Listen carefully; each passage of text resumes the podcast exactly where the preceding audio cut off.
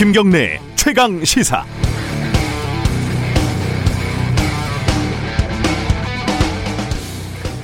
국민의힘에서 내부 문건이 하나 유출이 됐죠. 어, 당 차원에서 만든 대정부 질문 지침이라는데 이렇게 돼 있습니다. 시작부터 결론까지 일관된 프레임 씌우기 전략 구사, 반기업, 반법치주의, 성폭행 프레임 씌우기 집중 필요. 정부 여당이 당연히 발끈했죠. 어, 정세균 총리는 차라리 가짜였으면 좋겠다. 정책을 논의할 소중할 시간을 정쟁과 분열의 프레임으로 가득 채우냐. 어, 민주당도 성폭, 성폭력을 선고용 불쏘시개로 삼는 저급한 인식에 분개한다. 뭐 이렇게 얘기했고요. 또 국민의힘 조호영 원내대표는 이게 다 사실인데 그걸 환기시키자고 하는 게 뭐가 문제냐? 뭐 이랬습니다. 전문 용어로 선수들끼리 왜 그래? 이런 말이죠. 정치가 특히 선거가 프레임 싸움이라고 한다면 역설적이게도 이 프레임 유출 사태는 국민의힘이 자신의 프레임을 강화시킬 수 있는 기회가 됐습니다. 어찌됐건 민주당도 성폭력, 성폭행 계속 말해야 했으니까요. 코끼리는 생각하지 말라고 하면 코끼리가 계속 머릿속에 남아있게 되듯이요. 선거 기간에 각 정당은 어떤 사안도 선거의 호재냐 악재냐를 중심으로 행동합니다. 국민의 힘이건 민주당이건 모두 프레임 전쟁을 합니다. 정책 토론 공약 다 중요하다고 말들은 하지만 그것도 역시 프레임 싸움이죠. 선거는 선거 기술자 선수들이 서로 죽고 죽이는 게임입니다. 그런데 이 게임에서 유권자는 소외되고 서로 득점하려고 하는 숫자, 그 숫자 따위로 전락해 버리게 되는 거죠. 우리는 모두 스스로를 똑똑하고 현명하다고 생각하지만 여든 야든 정치권의 프레임에 말려버리는 경우가 허다합니다. 선거가 끝나고 시간이 지나면 깨닫게 되는 경우가 많습니다. 선거는 후보들 간의 프레임 게임이다. 좋습니다. 물론 우리는 그 게임의 숫자, 판돈에 불과할 수도 있지만 조금만 거리를 두면 그 게임의 심판이 될 수도 있습니다. 우리 유권자들도 산전수전 다 겪었는데 호락호락하게 호구가 될 수는 없지요. 2월 4일 목요일 김경래 최강 시사 시작합니다.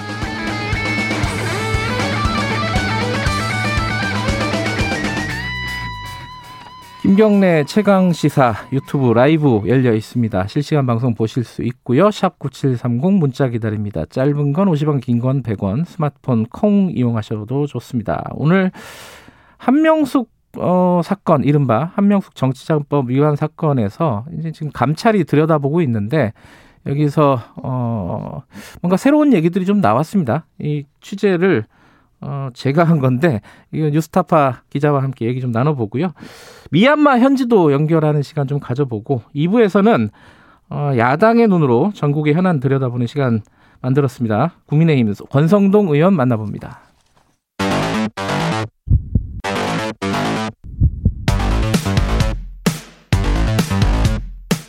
오늘 아침 가장 뜨거운 뉴스 뉴스 언박싱 네, 뉴스 언박싱 민동기 기자 나와 있습니다. 안녕하세요. 안녕하십니까. 한겨레 신문 하어영 기자 나와 계십니다. 안녕하세요. 네, 안녕하세요. 코로나 상황부터 좀 정리를 하죠. 이게 어, 살짝 좀 감소하는 추세를 보이다가 다시 좀 늘어나고 있고 여기에 하나 더 조금 우려스러운 부분은 변이 바이러스가 계속 나타나고 있다는 겁니다. 이거 좀 정리를 해보죠. 그러니까 코로나19 변이 바이러스가 확진자 가족 외에요. 예. 지역 사회로 전파된 사례가 처음으로 확인이 됐는데요. 근데 문제는 이 확인되지 않은 추가 감염 사례가 30건 이상 아직 남아 있거든요. 네. 그러니까 추가 확산 가능성도 배제할 수가 없습니다. 일단 그 중앙 방역 대책 본부가 밝힌 내용에 따르면 변이 바이러스 감염이 다섯 건 확인이 됐다고 밝혔고요. 네. 다섯 건 가운데 네 건은 영국발 변이 바이러스 감염이고 한 건은 남아프리카 공화국 변이 바이러스입니다. 모두 네. 국내에서 감염이 된 경우고요. 예. 어, 영국발 변이 바이러스 감염은 경남 김해에서 한 건, 양산에서 두 건, 전남 나주에서 한 건이 발생을 했는데 네. 동거 중인 그 가족에게 변이 바이러스가 전파된 사례는 지금까지 있었는데 같이 살지 않는 친인척에게 이번 변이 바이러스가 전파된 사례는 처음입니다. 이 변이 바이러스는 지금 집단 감염 사태로 지금 이어졌잖아요. 그죠? 네네. 그거는 어떻게 되고 있어요? 어, 일단 그 어, 이것부터 좀 설명을 드려야 할 것 같은데요. 예. 어, 이게 확산된 양상을 보면 네. 친척 모임을 통해서 예. 확산이 됐다는 겁니다. 그러니까 그 첫 확진자 이야기를 좀 들어보면요. 네. 지난해 12월 25일 아랍에미리트에서 들어왔다는 거거든요. 네. 그 1월 7일에 자가격리 전 해제 검사에서 양성 판정 받았고요. 네. 진해에 있는 자택에 머물러 왔는데 가족과 친척을 중심으로 확진됐다는 거예요. 네. 어, 이 집 다녀간 친척이 참여한 모임을 통해서 일곱 가구 감염됐다고 합니다. 그 경남 전남 지역 외국인 친척 집단 아, 발생 확진자도 좀 보면은요. 네. 확진자가 음, 아, 현재 총 38명입니다. 예. 모두 외국인이고요. 그 36명은 지표 환자 가족 그러니까 아까 말씀드렸던 첫 확진자의 가족 6명과 친척 30명, 나머지 2명은 업무상 지인 2명입니다. 모두 변이 바이러스라는 점에서도 당국도 좀 관심을 가지고 있습니다. 그러니까 지금 어 변이 바이러스가 처음에 우리 입국을 할 때 이제 발견을 하잖아요. 그렇죠. 그래서 그게 그, 그, 추가적인 감염으로 이어진 적이 없었는데 지금 집단 감염이 확인이 된 거고. 네. 근데 이제 여기서 이제 지역 감염으로 더 번지면 이제 그 상황을 걷잡을 수 없는 상황이 돼버리는 거잖아요. 그죠? 그러니까 지금까지 확인된 건 다섯 건인데 네. 앞으로 변이 바이러스를 검사해야 될 사례가 서른 건 이상 남아 있기 때문에 더 확산이 될 가능성을 우려하고 있는 그러니까 거예요. 중요한 거는 변이 바이러스가 지금 우리가 일반적으로 처음부터 있었 알고 있었던 보통의 바이러스보다 더 강하다는 거 아니에요, 지금? 전파력이 더 강하다는 거고요. 예. 어, 지금 백신 같은 경우에도 변이 바이러스가 확산하면 백신 효과가 떨어질 수도 있다라는 게 지금 그 전문가들 의견이거든요. 네. 물론 이거는 이제 뭐 단정할 수 있는 문제는 아니긴 합니다만 네. 아무튼 이 변이 바이러스가 확산이 되고 있다는 거는 방역 당국 입장에서도 상당히 우려가 되는 그런 대목입니다. 그러니까 전파력은 더 강하다는 게 많이 확인이 된 부분이 있는데 네. 치명률은 아직까지 확인이 된 그렇죠. 부분은 없고 네. 백신하고도 좀 연관이 좀 있잖아요 이게. 네, 네. 백신하고도 좀 연관이 있고요. 네. 어 이제 노바백스 이야기를 좀 이야기 드리면요. 네. 그 자사 백신이 어, 평균 80점 89.3% 효과가 있다. 네. 뭐 이렇게 이야기를 하면서도 남아공 변이 바이러스에 대한 이야기가 있는데요. 그 네. 남아공 변이 바이러스에는 효과가 60%로 떨어졌다 이렇게 이야기한 적이 있어서 확실한 거는 어, 좀 더 지켜봐야겠지만 우려는 좀 높아지는 상황입니다. 관련된 얘기긴 한데 이게 그 신천지 좀 오래된 1년 전 일이죠 사실 그, 그 대구 신천지 그 감염 집단 감염 사태 네. 거기에 관련해 가지고 여러 명들이 법적인 저 적용을 받아서 기소가 됐잖아요. 네. 어, 저번에도 한번 무죄가 나왔었는데 이번에 또 다 무죄가 나, 왔다면서요? 그러니까 교인 명단 일부를 빼고 그 대구시에 이제 명단을 제출을 하지 않았습니까? 네. 근데 이 간부들 여덟 명에게 어제 그 법원이 무죄를 선고했는데요. 네. 무죄를 선고한 이유가 이렇습니다. 그러니까 전체 교인 명단 제출 요구는 역학조사 자체라기보다는 네. 역학조사 전 단계 사전 준비 행위라고 봐야 한다. 재판부가 이렇게 판단을 했고요. 잘 이해가 잘 안 돼요. 그건. 저도 잘 이해가 음. 안 가긴 합니다. 그러니까 역학조사 그 자체가 아니라 역학조사를 위해서 필요한 자료 제출을 요구하는 것까지 그, 그 범주에 포함시키게 되면은 네. 대상자에게 불리하게 이렇게 자, 음. 적용을 한다. 이렇게 하는 것은 법원이 허용할 수 없다. 음. 이렇게 판단을 한 겁니다. 그 법 이 뭔가 문제가 있다거나 이러면은 저 역학조사 전 단계 명단 같은 거 제출 안 해도 된다는 뜻으로 읽히잖아요. 그게 지금. 우려가 되는 거죠 네. 지금. 그 법이 뭔가 문제가 있구나. 어, 법 적용이 뭔가 문제가 있거나 뭔가 문제가 있긴 있는 건데 어디가 문제가 있는 건지 이건 좀 나중에 좀 찬찬히 좀 따져볼 필요가 있는 것 같습니다. 사실은 음, 저도 이 예. 관련돼서 취재를 좀 나가기도 아, 했습니다만 예.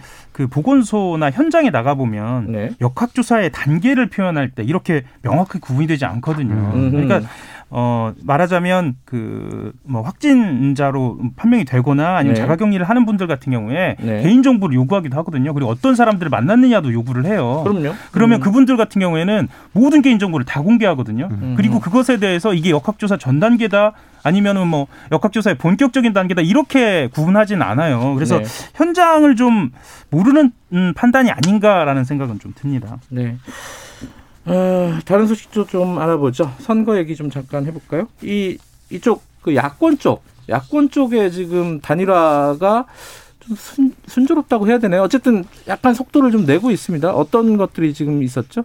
뉴스가? 금태섭 전 의원이 제3지대 경선을 안철수 대표에게 이제 제안을 했는데요. 네. 어제 안철수 대표가 이걸 수락을 했습니다. 음. 그러니까 기자회견을 열고 공식적으로 수락을 했는데 네. 아, 몇 가지 조건을 내걸었습니다. 일단 제3지대 경선에서 승자는 반드시 국민의힘 후보와 2차 단일화에 나서야 되고 네. 결과에 승복하고 단일화된 후보를 공개 지지해야 한다 이런 조건을 내걸었는데요. 뭐 금태섭 전 의원 같은 경우에는 환영한다는 입장을 밝혔고 네. 설 전에라도 한번 토론하자 이렇게 제안을 했는데 오늘 그 두 명이 국회에서 만나가지고요. 네. 구체적인 네. 경선 방법이라든가 일정을 논의할 예정입니다. 뭐 이거는 지금 국민의힘 밖에서 벌어진 일인데 국민의힘 네. 반응도 좀 긍정적이었던 것 같아요. 뭐 그렇죠. 국민의힘 음. 같은 경우에는 그 2단계 단일화 방식을 지금까지 이야기를 해왔거든요. 그러니까 네. 어, 자체 후보를 낸 후에 야권 단일을 하겠다라는 것이니까 이 트랙을 안철수 후보가 따라오는 것으로 이렇게 음. 판단을 하고 있습니다. 그런데 네. 뭐 안철수 대표 같은 경우에도요. 사실 선거에서는 선거판을 어디로 누가 끌고 가느냐가 중요하기 때문에 일단 이 2단계, 그러니까 자체 후보를 내는 단계에서 국민의힘의 여론이 완전히 쏠려버릴 수 있거든요. 자, 네. 본인의 이제 언급량도 떨어지고요. 이 과정을 본인이 또 이끌 수 있기 때문에 안철수 대표 입장에서도 뭐 양수겸장하고 있다 이렇게 보여지기도 합니다. 근데 이제 국민의힘 쪽에서 자체적인 경선을 하고 있고 네. 바깥쪽에서도 이제 제3지대 경선 뭐 네. 이런 것들이 지금 진행이 되고 있는 건데 안철수 대표는 우리가 A리그다 이런 얘기를 했더라고요. 제3지대가 A리그고 국민의힘 경선이 B리그다. 네. 음, 이건 약간의 뭐 이제 신경전이라고 할 수 있겠죠. 아직까지는 본인이 이제 여론조사에서 우위가 나오니까 그런 음. 얘기를 한 것 같습니다. 여당 쪽 얘기를 해보면은 이게 지금 그 야당 쪽, 야권 쪽의 제3지대 경선에 참여하게 되는 금태섭 후보를 가지고 여당 쪽 후보들이 신경전을 좀 벌였어요. 그죠? 네. 그 박영선 전 중소벤처기업부 장관과 우상호 의원 사이에 이제 입장 차이가 좀 나오는 건데요. 네. 박전 장관이 뭐 이런 이야기를 했습니다. 금 전 의원에 대해서 그동안 민주당에서 남들이 하기 어려운 이야기를 많이 해서 공격을 받았다 뭐 이런 이야기 하면서요. 음. 그런 것도 우리가 보듬고 가야 하는 품넓은 민주당의 모습을 보여주는 것도 중요하다 이렇게 얘기를 했고요. 네. 우상호 의원 같은 경우에는 어, 그 발언을 거둬주기 바란다, 뭐 이렇게 이야기를 합니다. 왜냐하면 어, 이른바 반문재인 연대에 참여해 어, 문재인 대통령을 흔들겠다, 뭐 이런 흔들고 있다, 뭐 이런 금전 의원의 태도를 비판을 하는 겁니다. 음. 근데 이게 결국은 어, 지지층에 대한 어떤 전략 이렇게 해석을 할 수 있겠죠. 그러니까 박영선 전 장관 같은 경우에는 일단 우상호 의원보다 지지율이 앞서고 있잖아요. 네. 그러니까 박영선 전 장관 입장에서는 중도층으로 이제 좀 확장을 하려는 것 같고 네. 우상호 의원 입장에서는 지지율이 일단 떨어지고 있기 때문에 어, 밀리고 있기 때문에 일단 이 핵심 당원들의 지지를 받아야 이제 경선을 통과하는 거 아니겠습니까? 음. 그러니까 서 있는 위치가 다르기 때문에 전략도 좀 다르게 가져가는 것 같습니다. 정의당은 어제 최종적인 결론을 내렸습니다. 선거에 대해서. 예. 뭐 지난번에도 말씀을 드렸지만 예상된 결과로도 예. 보입니다. 그 어제 정호진 정의당 수석 대변인이요. 근본 김종철 전 대표의 성추행 사건으로 국민 여러분께 큰 심려를 끼쳐 드렸다라고 이야기를 하면서요. 네. 결과적으로 후보를 공천하지 않겠다라고 밝혔습니다. 뭐 이것이 책임 정치의 대원칙을 지키는 것이고 이 공당으로서 어, 분골 쇄신하겠다는 약속을 신천하는 것이다 이렇게 판단했다라고 밝혔습니다.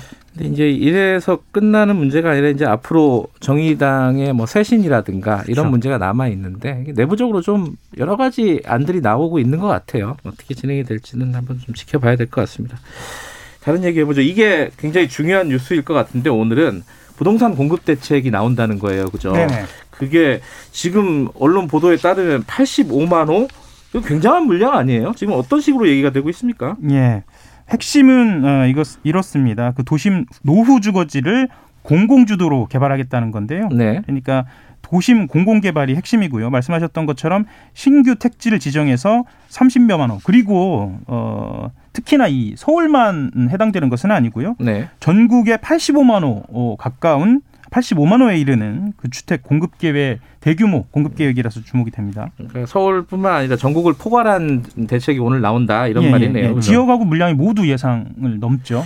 예. 이게 어, 뭐 구체적인 내용이 오늘 발표를 들어보면 자세히 알겠지만은 지금까지 어, 지금 현 정부의 어떤 대책의 방향과 완전히 다른 방향이에요, 그죠? 뭐 일단은 공급 중심이라는 점에서 좀 다르고요. 네. 다만 이제 이 공급의 과제를 어떻게 해결하느냐를 음. 중심에 두고 부동산 가격 상승을 음. 또 어떻게 막느냐, 음. 여기 공공성을 어떻게 담느냐, 뭐 여기에 좀 어, 특히나 좀 음, 주목을 한 것 같습니다. 혹시 이제 공급을 늘린다 이러면은 뭐 지금까지 하고 있었던 어떤 규제 정책은 그러면 완화하는 건가? 뭐 이런 느낌이 있는데 그건 아니죠 지금 얘기 들어보면은. 그러니까 규제를 완화하긴 할 것 같아요. 근데 그래요? 어디가 이제 음. 완화를 할 것인가 이건데 음. 이제 재개발 재건축이 필요한 그 곳이 분명히 있잖아요. 네. 근데 민간 자력으로는 또 이게 잘 안 되는 그런 분야가 있는데 네. 이곳을 중심으로 이제 공공이 규제를 완화해서 사업성을 높여주는 대신에 네. 이제 정부 입장에서는 기부 체납 형태로 네. 이제 공공주택을 확보해서 개발 이익을 공유하겠다 음. 이런 모델을 가져가는 거 아니냐라는 얘기가 나왔는데 오늘 뭐 발표를 지켜봐야겠죠. 네, 어, 이 재난지원금 얘기 하나만 더 해보죠. 이 지금 어, 홍남기 부총리하고 뭐. 이 정부 여당하고 약간 갈등이 심화되고 있는 분위기예요. 어제 좀 이런 관련된 마찰들이 좀 있었죠. 예.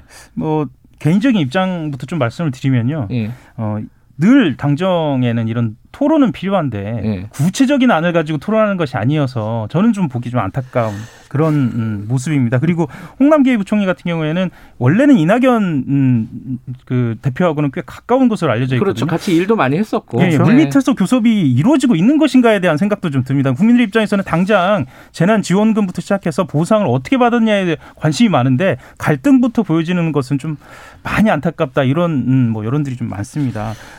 어, 지금 이낙연 대표가 또 이제 약간 부총리를 그러니까 압박하는 그런 얘기들 좀 했어요, 그죠? 네, 그러니까 그 최고위에서 한 얘기인데요. 네. 그 재정의 주인은 국민이다, 뭐 이렇게 분명하게 얘기를 한 겁니다. 물론 뭐 어, 원칙적으로는 뭐 맞는 얘기고 당연히. 예, 네. 그리고 뭐 홍남기 총리가 이제 여기에 대해서 어, 지지지라고 얘기를 했습니다. 네. 자, 이건 좀 뭐, 뭐예요? 지지지지. 이게 사자성어로 하면서요? 네. 어. 예, 예, 예. 지지지지입니다. 이게 네. 노래 가사가 아니고요. 어, 뭐, 뭐, 무슨 뜻이에요, 이게? 그러니까 이게 그침을 알아 그칠 곳에서 그친다. 어... 이 한자로 이제 네 맞습니다. 아. 알지에 그칠지 그칠지 그칠지 아. 세 번입니다. 그치는 걸 알아서 그칠 때 그쳐야 한다. 한다. 뭐 이런 뜻이군요. 어, 예, 어렵네. 그러니까 이것, 예. 이것이 재정 당국의 입장 그러니까 재난지원금이나 이제 보상과 관련된 어떤 논의들의 어, 입장을 표현한 것인데요. 음. 절제가 필요하다. 아. 이런 겁니다. 하고 싶다고 막 이렇게 몇십 조 다 쓰는 거 그거 바람직하지 않다. 이게 이제 홍남기 부총리의 생각이다 이거죠. 네. 민주당 일각에서는 그런 것도 있는 것 같아요. 그러니까 음. 이거는 그 당정 간에 좀 내부 토론 토론을 해서 이게 정리가 돼야 되는데 예. 왜 그걸 자꾸 페이스북에다 쓰냐? 결국에는 자기 정치하려고 하는 것 아니냐? 아. 이런 시각도 있는 것 같아요. 트럼프가 다 배려놓고 어쨌든 지금 이제 서로 간에 어 입장 차이는 나온 거고 그렇죠. 이걸 어떻게 이제 서로 간에 조정하고 합의하고 할 것인가의 문제인데 이게 이제 이견을 좁히겠다 이렇게 지금 하고 있잖아요. 뭐 언제쯤 이게 되는 되는 겁니까? 되기는 이게 중요하잖아요, 사실. 근데 일단 예. 그 어, 추경 편성부터 시작을 그렇죠. 해야 하는데요. 예. 그러니까 민주당은 지금 20조 원 규모의 추경 편성을 해야 네. 어, 이것이 추진이 되는데 이 구체안이 지금 마련되고 있지 않아서 4월 전 이루어질지 불투명한데요. 네. 당 입장에서는 어쨌거나 어, 선거 전에 네. 예, 구체화하겠다라는 음, 그 입장을 분명히 하고 있습니다. 아, 이게 뭐 사실은 청취자분들한테는 가장 중요한 뭐 먹고 사는 문제이기 때문에 그렇죠. 문제일 텐데 말씀하신 대로 논의가 굉장히 좀 추상적이고 어떻게 보면 또 감정적인 수준으로 음. 논의가 진행이 되는 것 같아서 네. 그런 부분들은 좀 안타깝습니다. 빨리 진행이 돼서 합, 합리적인 수준으로 결정을 해야겠죠. 하나만 더 보죠. 어, 공매도 금지가 연장이 된다.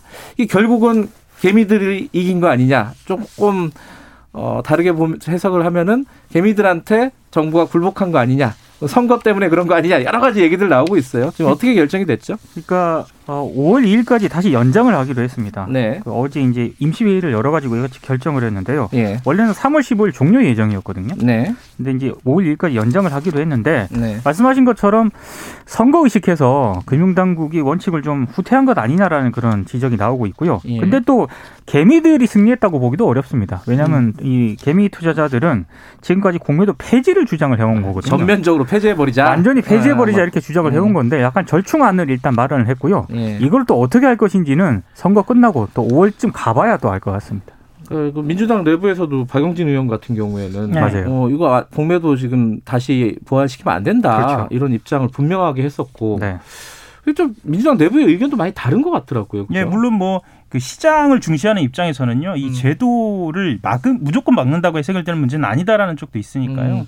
이것은 사실은 선거 직전에 네. 그 선거 논리와 지금 맞물려 있는 거기 때문에 이후에는 좀 더 지켜봐야 할 것 같습니다. 그 저희 제가 인터뷰 한 것만 해도 주진영 열린민주당 어, 최고위원 같은 경우에는 정말 쓸데없는 논의다. 네. 원칙적으로 다 하는 거고 그렇죠. 뭐 이런 얘기도 했었고 예를 들어 김기식 전 금감위원장 같은 경우에는 아니 이거 뭐 원칙은 맞는데 좀 유연할 필요가 있다. 지금처럼 변동성이 높은 시기에는 조금 시기라든가 그리고 보완책 같은 것들을 조정할 필요가 있다. 말들이 전부 제각각 다르더라고요. 참고로요. 네. 코로나 때문에 공매도를 12개 나라에서 금지를 했거든요. 예. 그러다가 지금은 예. 10개국은 이미 해제를 했습니다. 금지한 거를. 아, 그렇군요. 예.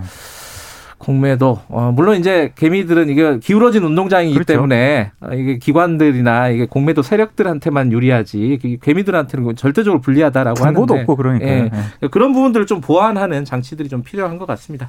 자 여기까지 듣죠. 오늘 고맙습니다. 고맙습니다. 감사합니다. 뉴스 언박싱 민동기 기자 그리고 하어영 기자였습니다.